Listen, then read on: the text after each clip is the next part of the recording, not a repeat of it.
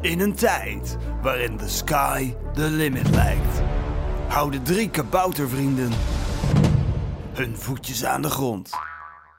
Al honderden jaren wonen Flip, Tom en Cornelis vredig aan de rand van een klein bosje in een hutje, verstopt in het Niemendal.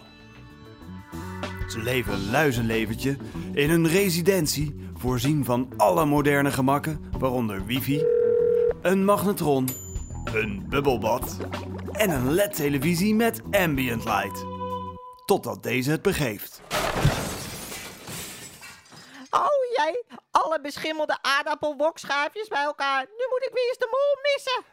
Ik kijk nog liever naar sneeuw op de tv dan naar knaagdieren. Nee, Flip, Wistem een tv-programma over bekende Nederlanders die allemaal zelf geld genoeg hebben om lekker op vakantie te gaan.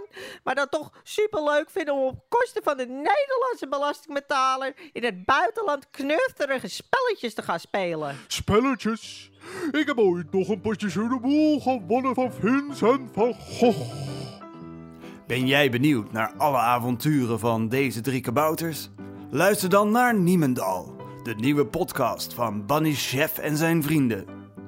Vanaf 19 oktober te vinden op niemendal.com, Spotify, Apple Podcast, Stitcher en vele andere podcastplatformen.